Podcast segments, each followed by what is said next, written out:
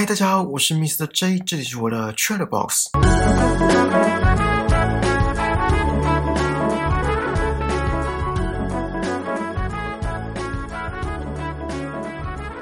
今天要讲的这部《黑镜》系列的作品，讽刺意味依旧没在客气的。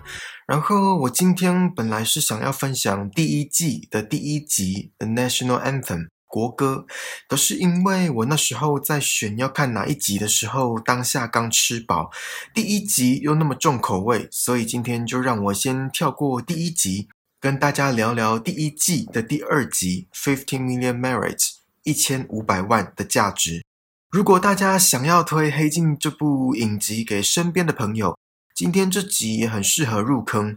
毕竟第一集国歌，呃，真的比较难消化。不过之后我还是会跟大家分享第一集的。我一样先大略讲一下剧情。镜头一开始带到一位男生躺在床上，在一间四周都是荧幕的小房间里睡觉。当时间一到，太阳从背后的荧幕升起。一只二 D 的公鸡也跟着啼叫，男主角并随手一挥，拜高科技所赐，公鸡从木桩上跌落。当男主角坐起来，荧幕上显示登录的状态，上面标示着一千五百多万的点数，而生活的所有一切消费都从这个点数来支付，举凡牙膏、食物等等。就连时不时从荧幕跳出的色情广告，想要略过，也要用点数来支付。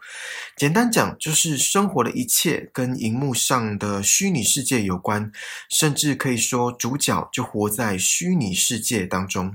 男主角眼神空洞的走向固定式脚踏车，一如往常的踩着，直到遇见一见钟情的女生 Abby。表情才有了变化，开始对那位女生献殷勤，甚至把一千五百万的点数送给她，只为了让她可以去参加选秀节目《一员歌手梦》。就算那一千五百万点是男主角省吃俭用，还有过世的家人转移给他的，Abby 很顺利的到选秀舞台上表演。即使她的歌声一开始得到评审的赞赏，可是话锋一转，话题却来到色情产业上。三位评审说服 Abby 到色情产业发展，在广大的观众推波助澜之下，就算当下无所适从，还是答应了。男主角 Ben 看到这一切难以置信，绝望跟愤恨之余，努力踩脚踏车赚取点数。几个月之后，好不容易累积到一千五百万点，买了选秀节目的入场券，准备大闹一场。在男主角拿着尖锐物品抵着自己的脖子，并且情绪高昂的痛骂评审的虚伪、体制的不公以及大众对于这个虚拟世界的麻木之后，最后还是答应了其中一位评审的要求，有了自己的频道，当然也有了更大的房间、更大的荧幕。男主角并顿时成为既得利益者。站在显示着绿意盎然的森林的大荧幕前，喝着柳橙汁，所有以前想要改变世界、想要停止这一切的初衷都抛诸脑后，当然也包括对 A B 的爱。好，剧情差不多是这样。我们先从各个角色的定位开始聊好了，包括男主角在内，身穿灰色衣服的那群踩脚踏车的。呃，我们先姑且称他们为运动员。这些运动员象征着社会的基层人员，或者也可以说是底层人员。当然，还不是最底层的，因为更低一阶的是穿黄色衣服的打扫人员。运动员每天固定踩着脚踏车，这象征每天做单调乏味、平凡无奇的工作。那些广告、游戏，还有其他冲击性。对感官极具刺激性的画面接连不断的在荧幕上出现，看似自由，可是其实不由得你选择，仿佛在怂恿着那些运动员消费，强迫着那些运动员支付辛苦赚来的点数。而那个选秀节目表面上是帮助人圆梦，实际上是在讽刺现今这个社会制度的不公。可是唯有通过这个制度，才能往上爬。或者也可以说，从底层人员晋升为中产阶级，也才能住进更大的房子、更大的荧幕，并且拥有更多的选择。我们就照刚刚角色定位的顺序来一一探讨。哎，借我插话一下，刚刚那些角色定位是我个人的看法，可能每个人的见解会不太一样。好，首先是男主角病，我觉得他是这一切混沌当中的一股清流，我不知道这样形容贴不贴切，或者也可以说他是这个乱世当中少数清醒的人。对于荧幕上那些夸大不实的广告，避而远之；对于荧幕上那些谩骂性、侮辱性字眼，充耳不闻。就连在骑脚踏车的时候，也选择单纯的骑脚踏车的画面。这种人其实，在现实社会不多，不盲从大众娱乐，不跟随大众消遣，很清楚知道自己要的是什么，适合自己的是什么。就像 Abby 送给他的折纸企鹅一样。男主角并深刻的了解到，那只看似微不足道的企鹅，其实是在这个虚拟世界当中唯一珍贵的存在，唯一难得的价值，对他来说别具意义。讽刺的是，这两人之间互动单纯的美好稍纵即逝，Abby 没能圆唱歌的梦想。踏上了他完全没想过的道路，而 Ben 即使在选秀节目上发泄了他的愤慨，最后也是不敌这虚华而不实的一切。对于摆在眼前的诱惑，还是无法自拔，断然成为当中的一份子，顺利的晋升为中产阶级。该说他无助吗？还是说他意识到，就算凭一己之力，还是无法改变这已成定局、已成主流的不公体制？面对那些为数众多、不具有独立思考能力的大众，就有如一滴水面对广大沧海一般的渺小，一般的微不足道。无奈之下，最后决定同流合污。什么出淤泥而不染，什么濯清涟而不妖，这些高贵至上的情操，下辈子再说吧。看过这集的听众，不知道你们有没有注意到，男主角病参赛的时候没有喝 compliance。服从水，呃，没看过的听众，我稍微讲一下。服从水，顾名思义，就是有点类似洗脑的东西，会让喝的人顺从度增加。就算男主角没有喝服从水，最后还是答应了评审给的条件。也就是说，这一切的发展都是来自于男主角的自由意识，这是他的自主选择。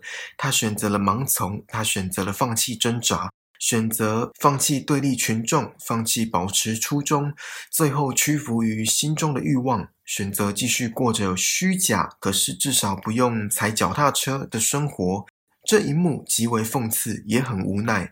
讲的直截了当一点，就是给了一点甜头，就愿意继续当乖宝宝，就愿意放弃反抗，就可以让这个荒谬的体制继续运转下去。男主角的境遇，不知道大家是否心有戚戚焉。尤其是已经出社会的听众，相信更能感同身受吧。在职场上身不由己的状况，就算层出不穷，可是也已经不是第一次发生，早已屡见不鲜。还有多少人记得在出社会前心中描绘出的远大憧憬？还有多少人记得在出社会前胸口怀抱的远大志向？然而，在经历过社会的磨练之后，只需要两三年，甚至是更短的时间。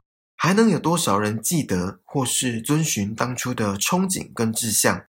我在几年前看到一张梗图，详细的内容我有点忘了。可是主要是在说一位在职场上已经对于客户的要求跟其他鸟事持续轰炸很绝望的人。这个人眼神空洞之余，还说了一句话：“他说，只要你给我钱，我还可以表演跳火圈哦。你要看吗？”当下看到这个图，当然是先笑出来，可是却实实在在的体现现代人的厌世程度，以及对于生活的无奈跟牺牲。或许我们也可以想想，为了生活，我们愿意牺牲什么，又愿意牺牲到什么程度？影片中有一群穿着黄色衣服的打扫人员，体型都是肥胖者居多，想必是无法在脚踏车上踩出一定的点数量。所以被沦为比灰色衣服的劳动者更低阶的人，也时不时的看到穿灰色衣服的人对他们抛出谩骂性的字眼，跟做出侮辱性的举动，甚至是在荧幕上有专门践踏肥胖者的尊严的整人节目。我觉得这里跟体型这件事无关，而是在暗讽现今社会对于不符合社会期待跟标准的人的不友善。影集中，因为肥胖的人在脚踏车上所赚得的点数无法达到那个虚拟世界的标准，所以被其他阶层的人鄙视。在现今社会也是如此，某些职业就是比较崇高，某些职业就是比较低下。不只是大人，连小孩都深受其害。有不少作品都演出类似的场景。比如说，父母的职业刚好不是大众所认可的，小孩就叫爸妈不要出现在学校里，甚至是接送的时候，车停得远一点，自己再走一大段路去学校。这能说是小孩的错吗？还是是整个环境的价值观使然？我觉得，其实世界上有很多有才华、有能力的人，只是刚好生不逢时，生在一个无法发挥他们潜能的时代。我们再换个角度想一想，我们那些所谓的人生目标，是为了迎合社会的期待，还是我们自己真正想追寻的？我相信大家从小不免俗的会被灌输一个观念：小时候要好好读书，考上好的学校。之后才会有好的工作、好的收入。那何谓好的学校？不外乎就是录取门槛高的学校。那何谓好的工作跟好的收入？不外乎就是说出去有面子的工作，跟能够令人瞠目结舌的收入。这些所谓好，就是符合社会期待，就是得到社会认可。如果有人偏离那条所谓成功的道路，就会被社会大众贴上失败的标签，那难道那些人就真的没价值吗？就真的无法对社会做出贡献吗？接着讲在这部影集当中象征社会制度的选秀节目吧。我刚刚会说选秀节目表面上是帮助人圆梦，实际上是在讽刺现今这个社会体制的不公。是因为影片中有一位白发的女生在等候区等了一个礼拜，可是却迟迟没被叫去台上表演，反而 Abby 一进去之后就直接被评审选上，顺利出道。